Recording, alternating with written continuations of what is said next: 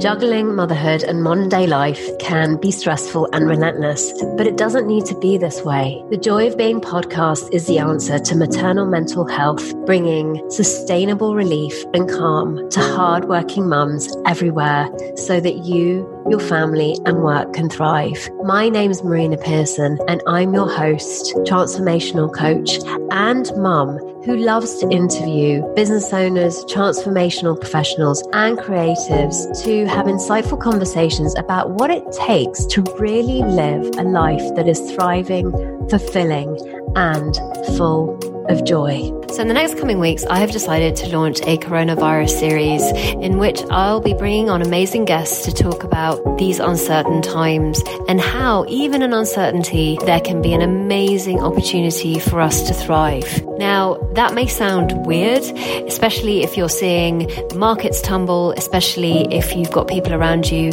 that are suffering because of the, the virus, uh, and maybe even if because you are scared of your business coming to a halt whatever it is, the fears that you have and the panic that you may be feeling, then this series is going to really help with that. I felt really compelled to bring this into uh, my awareness, but also into the awareness of you, the listener. So, with that in mind, I'm super excited to be launching this series and for us to create a different conversation to the one that's being had in the media. Not to say that this isn't important, not to say that we're not entering into difficult times, but to say that there is and there are other ways of viewing it other than the panic and the fear that's being brought to the table. So if you are feeling that and you know you're you are being affected by the coronavirus through your business, through your finances, through your health, then these are going to be incredible conversations to be tuning into. And if you know of anybody in that situation, then please, please, please do share the episodes with them. Enjoy. And on today's show, I have the beautiful Colette Reilly. Colette is a coach who helps and supports people to calm down, see clearly, and access their inner resourcefulness. The reason why I actually reached out to her was because I saw a post on Facebook that she made about how she inclusively parents with her kids, and it really resonated for me so I thought I'd get a little bit more curious and find out a little bit more about how inclusive parenting has been working for her and what are the benefits and what she's seen as the drawbacks too, but ultimately what's come out of it as a result. We talked about why inclusive parenting, we talked about the benefits of inclusive parenting, we talked about what inclusive parenting actually even is, and we also talked about how to navigate the different stages of uh, little children to teenagers and how this way of being can actually be beneficial to all ages.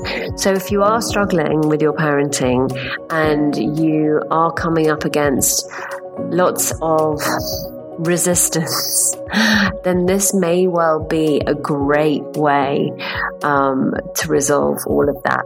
Enjoy. So, welcome everybody. And on today's show, I have Colette Reilly. Uh, interestingly enough, Colette and I connected years back, like about five years back. I looked at my messenger, I was like, oh, I actually know her.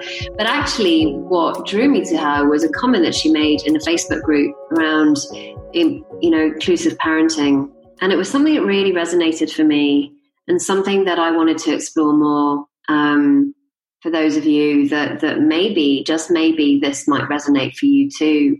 That you're looking for a different way of doing things because the way that you're doing things right now isn't working. So, welcome, Colette. Hello, lovely to have. Well, lovely for you to have me. it's lovely for me to have you too. So I'm glad that we're being inclusive around that too. Um, so, Colette, I, I'd love you to to share a little bit about what your philosophy is around this inclusive parenting and how it's really helped you um, navigate this this I guess experience of motherhood. And um, I mean obviously now your kids are grown um, but in the time of, of lockdown you know what's been really working for you?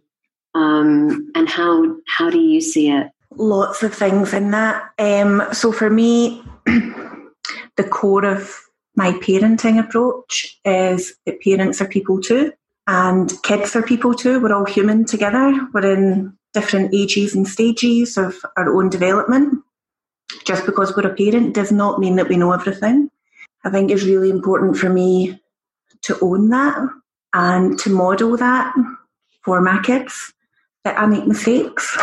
Mm. And when I do, I face up to them and try my best to move on, much like that's exactly what I want them to do because we're all just experiencing life. So we will offend somebody, we will do something that could have been better. And when we create the space to own that and reflect on that, then for me, that optimises our chance of growth, which again, that's what parenting's all about.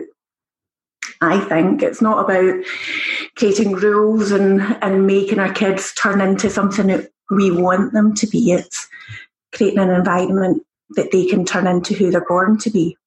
I love that. That's so beautiful and that's so beautifully put. Because um, it is such a dance, isn't it? It's such a dance between guiding and um, imposing. Um, it's subtle, but it's profound. So, what have you seen? Um, what have you seen as a result? Because I mean, I guess you've been doing this since your kids were really, really young, and where they're now is is is you know maybe ten or eleven years on. So I'm curious about um, how you've seen that approach really work, um, and where you found also that it might, yeah, like how has it worked out with using this approach that you have, which is inclusive? So for me, um, I regularly check in with my kids, um, asking them what's working well, what could be better, how am I showing up as your mum, um, what do you like about how I'm showing up, how would you like me to change, creating a space to hear that. And sometimes that's really uncomfortable. and sometimes it's really funny as well. But you know, if I expect them to put on their brave pants and ask for what they want in the world, because so often, I don't know about you, but um, it's a very British way of being brought up that it's rude to ask. You know, if I want doesn't get, when actually I want does get. It's just we need to ask nicely and be mindful about the consequences of what we're asking for. So for me, I want to encourage that behaviour. So if they want something of me, I want to create a safe space for that to happen, for them to ask for that. And equally, for it to be safe for me to say, guys, I need this from you. So we're going to work together as a team. So rather than it be me kind of saying, you must do this and come on, change, um, and expect particular behaviours. It's a kind of teamwork makes the dream work approach. Mm. So how does that work? We've got quite a chilled out family and it's it's really difficult to say because you can't go back in time. You can't split test this to say, well, if I parented in a different way, then potentially they might have, you know, evolved into different humans or behave in different ways. It is what it is. Um, we are very close. Um, and that doesn't mean to say that I know everything about them. I know a lot about them. Um, we absolutely have our run ins because we all do. We all get caught in a thought storm sometimes, but we acknowledge that and we move on from it. So, again, it's back to what I said earlier on about when we all mess up and we offend each other or, you know, we're grumpy. Let's apologise, own that, and move on. Yeah, it's been really interesting. Leo and I now have these characters. Um, he has somebody called Crazy Boy, and I've got somebody called Crazy Mom that shows up. Yeah. And I will not speak to Crazy Boy. Uh-huh. I'm, I'm walking away from this conversation until Crazy Boy calms down and I have my Leo back. So he does his deep breathing and, uh, and, and we start the conversation again, and then he'll go, and then he'll get all riled up again. And said, "No, you're you're not ready yet. I need Leo back. So now now we can have a conversation." And he'll point it out to me too. Actually, um, he'll be like, "Crazy mom's back," and that's wonderful. Yeah, because sometimes we need something outside of us. Yeah, that state and just, oh right, okay, I'm caught in it. Yeah, so we're caught in it. We're caught in it. We can't see it. It seems um, so real. yeah, no, I know. Um, and sometimes we both get caught in it, and we don't have the space to kind of yeah. talk about that. But then there is always the coming back to, I'm sorry, I shouldn't have done that, or I'm sorry, I didn't mean it. Um, so, so I'm curious. Actually, I'm curious about how it worked. Has it changed? Obviously, you know, if you've got a three or four year old to to having a teenager, I'm sure I'm assuming that would have changed over time. So, what have you seen in that? So, with um, I would say adolescence tends to start around eight, and again, you know, every child is different. So it can be a wee bit younger and it can be a wee bit older. Um, but it's around that that they start to go on the turn and they um, they kind of move away from being that that loving and open to and, and quite receptive because nature is telling them to kind of start moving away and getting ready for you know becoming their independent self. So it's been around that time that all three of mine started um, kind of rejecting um, my approach and oh, wow. being, being more, um, yeah, whatever, mum. and to begin with, I was really offended and hurt by that. Luckily enough for me, very fortunately, in hindsight, at the time it was tough. There's quite a big age gap between my firstborn. There's five years between my firstborn and secondborn. Bless my eldest, he's been a little experimental child. So we went through the teenage years not really kind of understanding what was going on. And that, that was challenging. And I wish now that I knew how adolescence would impact how he felt about himself and and his behaviour and, and you know all the different things that go along with that. That was very very tough, and I spent a lot of time being stuck in a thought storm, thinking there was something wrong because we didn't have the engagement that we used to have mm. in the younger years.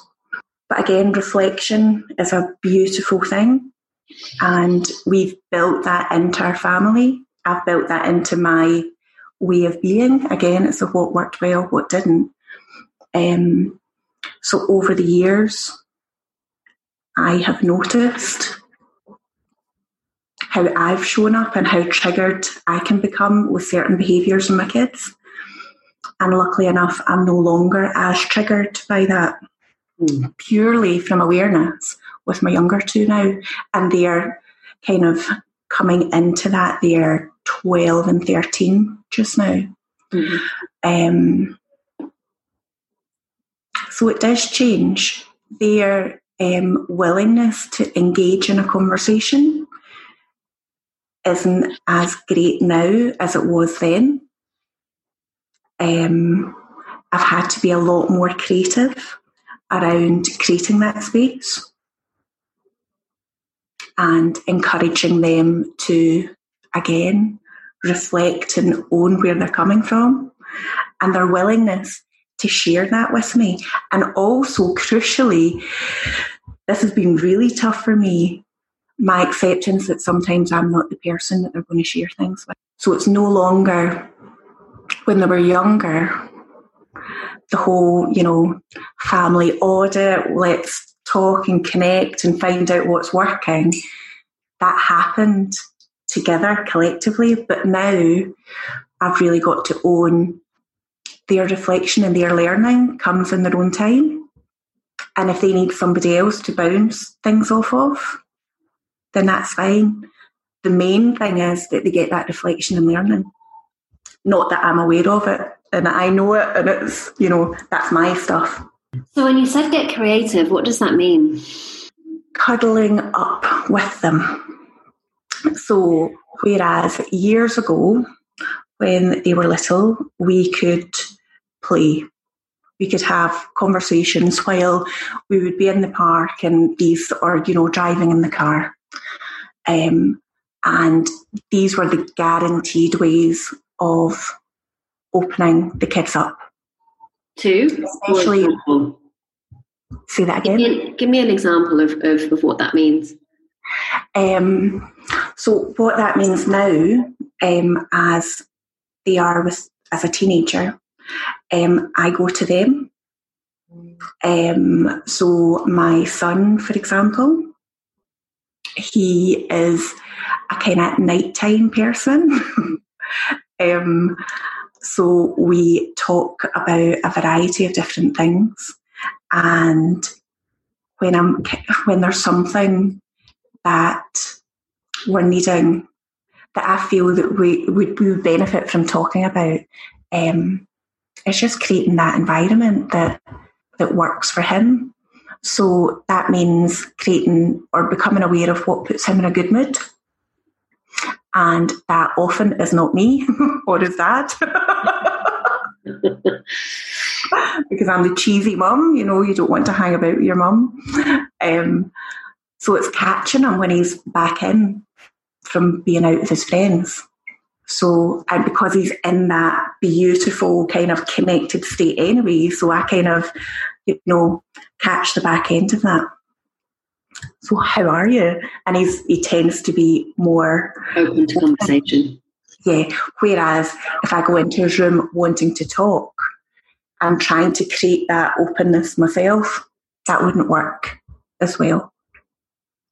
That's really one, powerful um, because it really is just t- picking the moments when you see that they are open to have that conversation. And I guess it makes sense, you know, it's a bit like you can't will someone to have a conversation even as a grown up. Absolutely. Um, and we've also got to pick our moments as well. Like they're not, it's not the best moment to have a conversation with somebody that's closed down and not really in the moment or in their you know in their true essence so it would make sense that this would be exactly the same um, and so often as parents we think that we have got to control the situation. Now this is my agenda and we need to speak about this and we need to address this. And we lose sight of the fact that it's just a human it's a human in front of us with exactly the same needs and wants as we do. And we as adults hate it when somebody comes to us. we have got to speak about this now and make this very serious. We hate that. So why in the world are we doing that to our children? Mm. I love this. I saw this the other day where there is no difference between a child and a grown up, just at de- different developmental stages. And even as grown ups, we can be like kids, right? So um, um, there really is no difference, and they they can be really wise. Like I listen to Leo sometimes, I'm like, wow, that's really wise, Leo. Like that's super wise. Yeah, take that on. Um, but I love this idea or this sense of I don't know better, and what's possible from that place. Yeah. Can you share a story? Like, do you have a specific story that comes to mind when when I ask that question? Like, is there um, like when you went, I don't know better. Like, I the story that comes up isn't around that, but it was a lesson that taught me that, and it was a number of years ago when one of my kids had started um, primary school. And my youngest was in the nursery next door. And as any good paranoid parent does, they're peeking into the into the playground, seeing how she is. And I see her standing alone in the playground with all of her friends, all the other primary ones playing around her, and she's not joining in. And straight away, I had that moment of, oh, there's something wrong. And I went to the dark place of what's happened, my little baby, and I brought up my own stories because if you found me standing alone in the playground, that would have been because I wasn't joining in. And if I wasn't joining in, it wouldn't have been through my lack of want, it would have been because I was excluded in some way. So these are the stories that I had in my head. So I went to the dark place, as I said, and had a conversation um, with my daughter afterwards. And like you're saying, for Leo, um, being so wise, she'd said, Mum, they all wanted to run about and play, and I didn't. So I didn't join in. Right. And for me, through that conversation, I learned about her that she has got this deep sense of self, of confidence in who she is. And if she doesn't want to join in with something that she doesn't want to join in with, she won't. Clear as simple as that. Um, and that really highlighted for me the amount of baggage that as a parent I bring to the table because in that moment I was looking through eyes of my eight year old self mm. rather than this apparently wise parent. Um, at that moment in time, it was that little person who was, I'm absolutely fine. So we had a conversation about what I've seen, and she's like, "Oh, mum, that's that's a wee shame." Um, and it was a lovely kind of connecting moment where she knew fine well that, you know, I'm just Colette, a person, mm. not this, not all mum. I love that. I have a question that's popped up into my awareness right now. And have you had your kids ever lie to you? Oh, yes. like, yeah. Well, we have a game now um, where they they face up to the lies that they've told, which is really funny because it's easy to own something when it's retrospective. so um, it can be really tough in that moment um, for them to own up to things. So they'll lie, blatantly lie. and um, and sometimes I've been aware of the lie and I'm right, okay, how do we work through this so you can accept that and actually admit to it? And sometimes I've not been aware of it. And then it will come up a couple of years on when they're like, yeah, that was a lie. Yeah, there's been loads of lies. Loads of lies. I think that's a human thing. It's a self preservation thing. In this moment, for whatever reason, it doesn't feel safe for me to tell the truth because of something that I have, whether it's the truth or reality or otherwise. Um, so it's safer for me to make up an, a story about what did happen that's more acceptable. That's natural. Doesn't make it acceptable, but it is natural.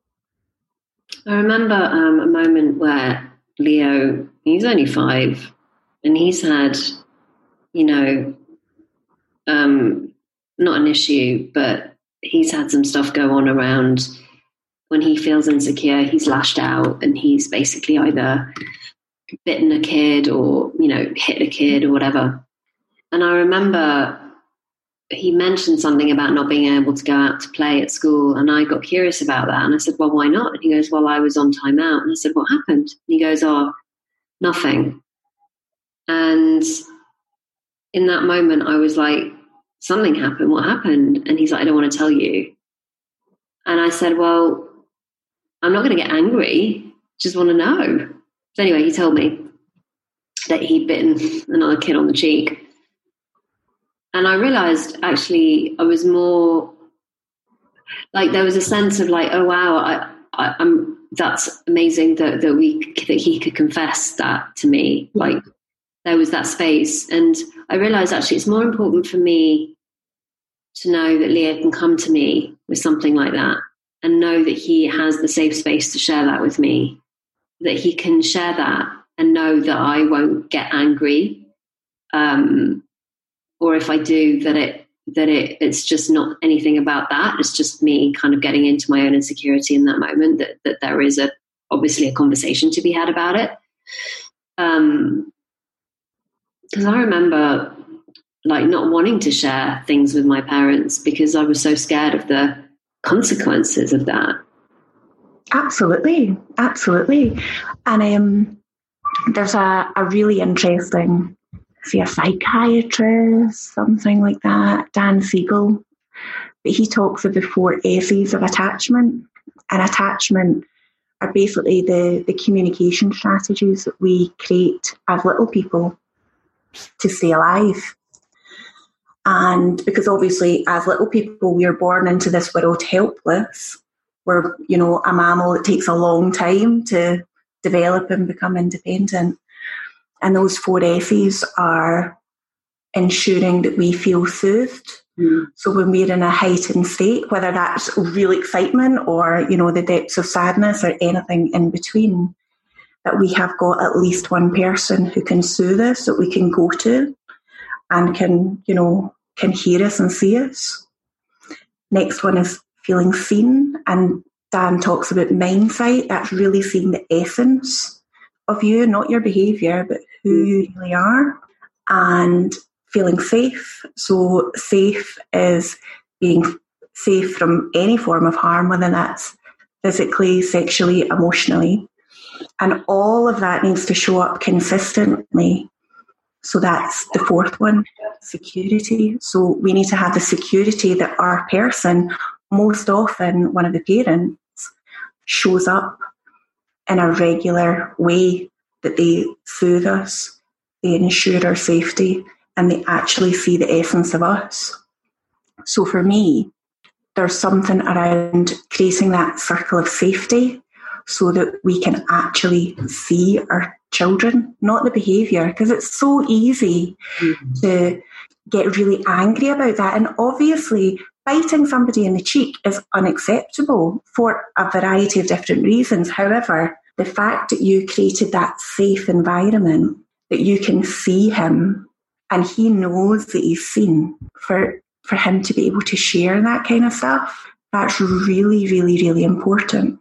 And there's so many parents throughout the world who aren't aware that that's a fundamental human need for us to feel seen and safe and soothed and for our core people to show up in that consistent way. Because, I mean, I know, like, if I've done something and I know that somebody else might judge it or get pissed off or angry, I'm less likely to want to share that with them. Absolutely. But there's an understanding of actually, I just want to understand, just want to understand what was going on for you in that moment versus it being just judge or criticize the behavior, let's have an opinion about it. Um, I'll be more likely to, to want to open up to that person. Absolutely. And the beautiful thing is, behavior is just a physical manifestation of all of that glorious stuff that's going on inside. Mm. So if we spend as much time getting curious and creating that circle of safety for people to feel safe to open up and share all the wonderful stuff that's going in and the not so wonderful stuff that's going on inside of them that's connected to their behaviour, that behaviour is more likely to change. But if we create a parenting style that's very chastising and judging and, and focused on how they are showing up behaviourally, I d- personally, I don't think that's a very effective way of doing things. And then kids grow up into adults with, you know, they don't have a strong sense of self, they don't feel able to ask for what they want and to share what they need because as a child, they never experienced that. So, what's your take on on discipline? Like, I mean, I don't. I've I've come back. You know, I've, I've flipped with this. It's like do this and then you get that don't do that, then you'll have that taken away from you. Between that and connection and just wanting to understand and then putting firm boundaries in place, what, what's your take on that? For me, it is, you just said it, it's connection and boundaries. Um, and boundaries are really important to understand. So when we talk about discipline, often often people come at it from that behavioural point of view yeah. what's acceptable, what's not. But do any of us understand why that behaviour is acceptable and why that behaviour isn't? Those are the conversations I'm interested in. And those are the conversations that I've had numerous times over the years um, with the kids. I'm not interested in them following a rule just for the sake of following a rule. I want them to get curious and understand why that rule is in place in the first place. How does that serve them? How does that serve other people? That makes a lot of sense, and it's more motivational because once there's understanding, they can make sense of that, and it makes more sense for actually them to be sitting in that behaviour more of the time or less of the time. And it's absolutely okay. Just, you know, I'm a big believer the easiest way to get what we want is to ask. And it's really important to be become aware of our boundaries from those four S's, you know, where do I where is my safe circle? Where where does it start and where does it end?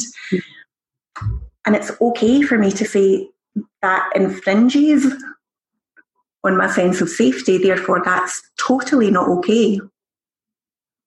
And it's okay to demand that. It's okay to express that. It's okay to have conversations around that. But it's understanding that's the main thing. So I'm a strict parent. For those for those outside, I do seem very laid back and I am very laid back. All my friends when we had like play dates and things like that, we were the kids would come and they would think they could get away with anything in our house because I am a very welcoming, come on into the house, that's great. You know, everything just, you know, play away. But I do have strict expectations, as in, I suppose the best way to, to sum it up is leading with love.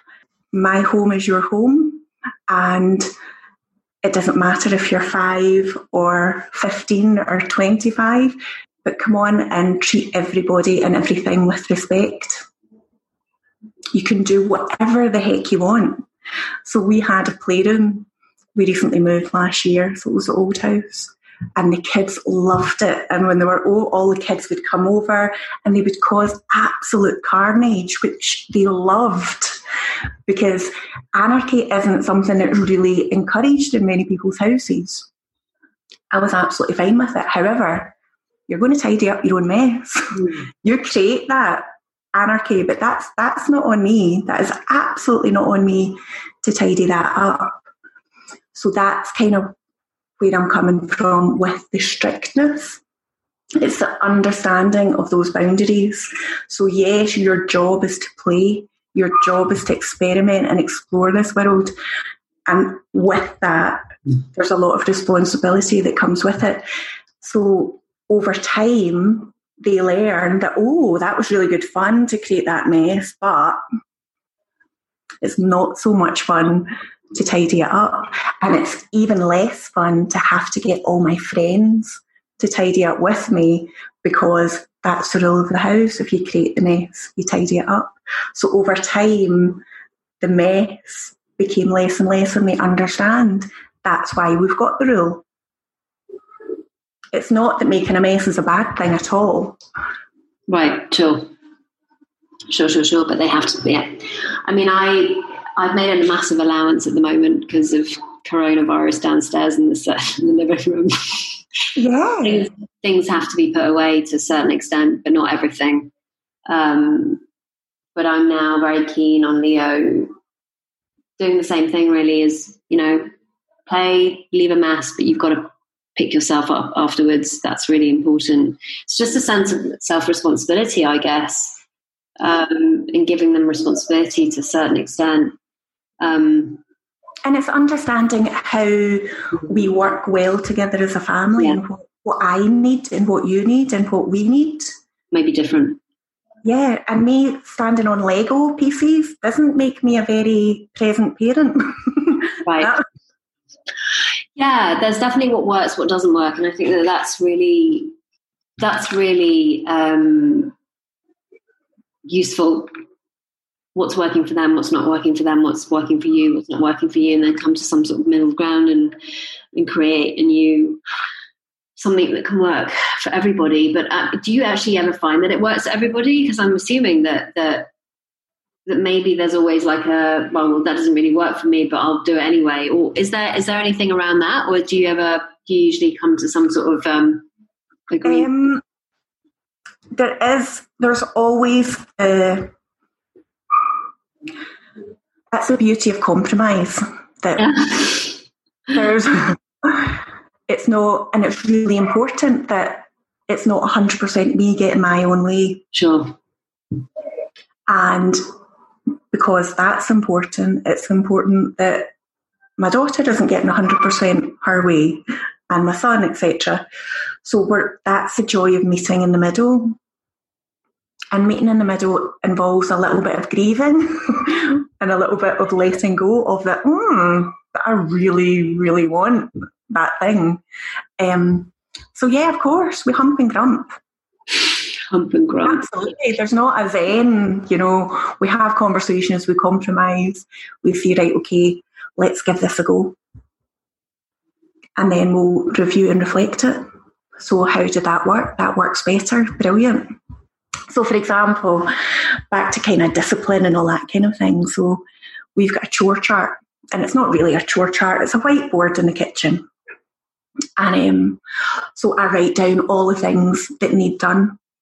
And um, this has worked in a variety of different ways over the years. So it used to be that I would allocate, like, Callum, you've got to do this, Carrie, you've got to do that, Heather, you've got to do that, and, you know, allocate chores. And then over a number of months, they got a little bit kind of fed up with the jobs that they were doing. Um, Callum had, for example, his exams on, so he didn't have a lot of time. So, you know, life changes. Um, and now we've got a board where I just write all the jobs up and we just score them off as we go because I think everybody likes a bit of a tick in the box thing that the fun of wiping it off.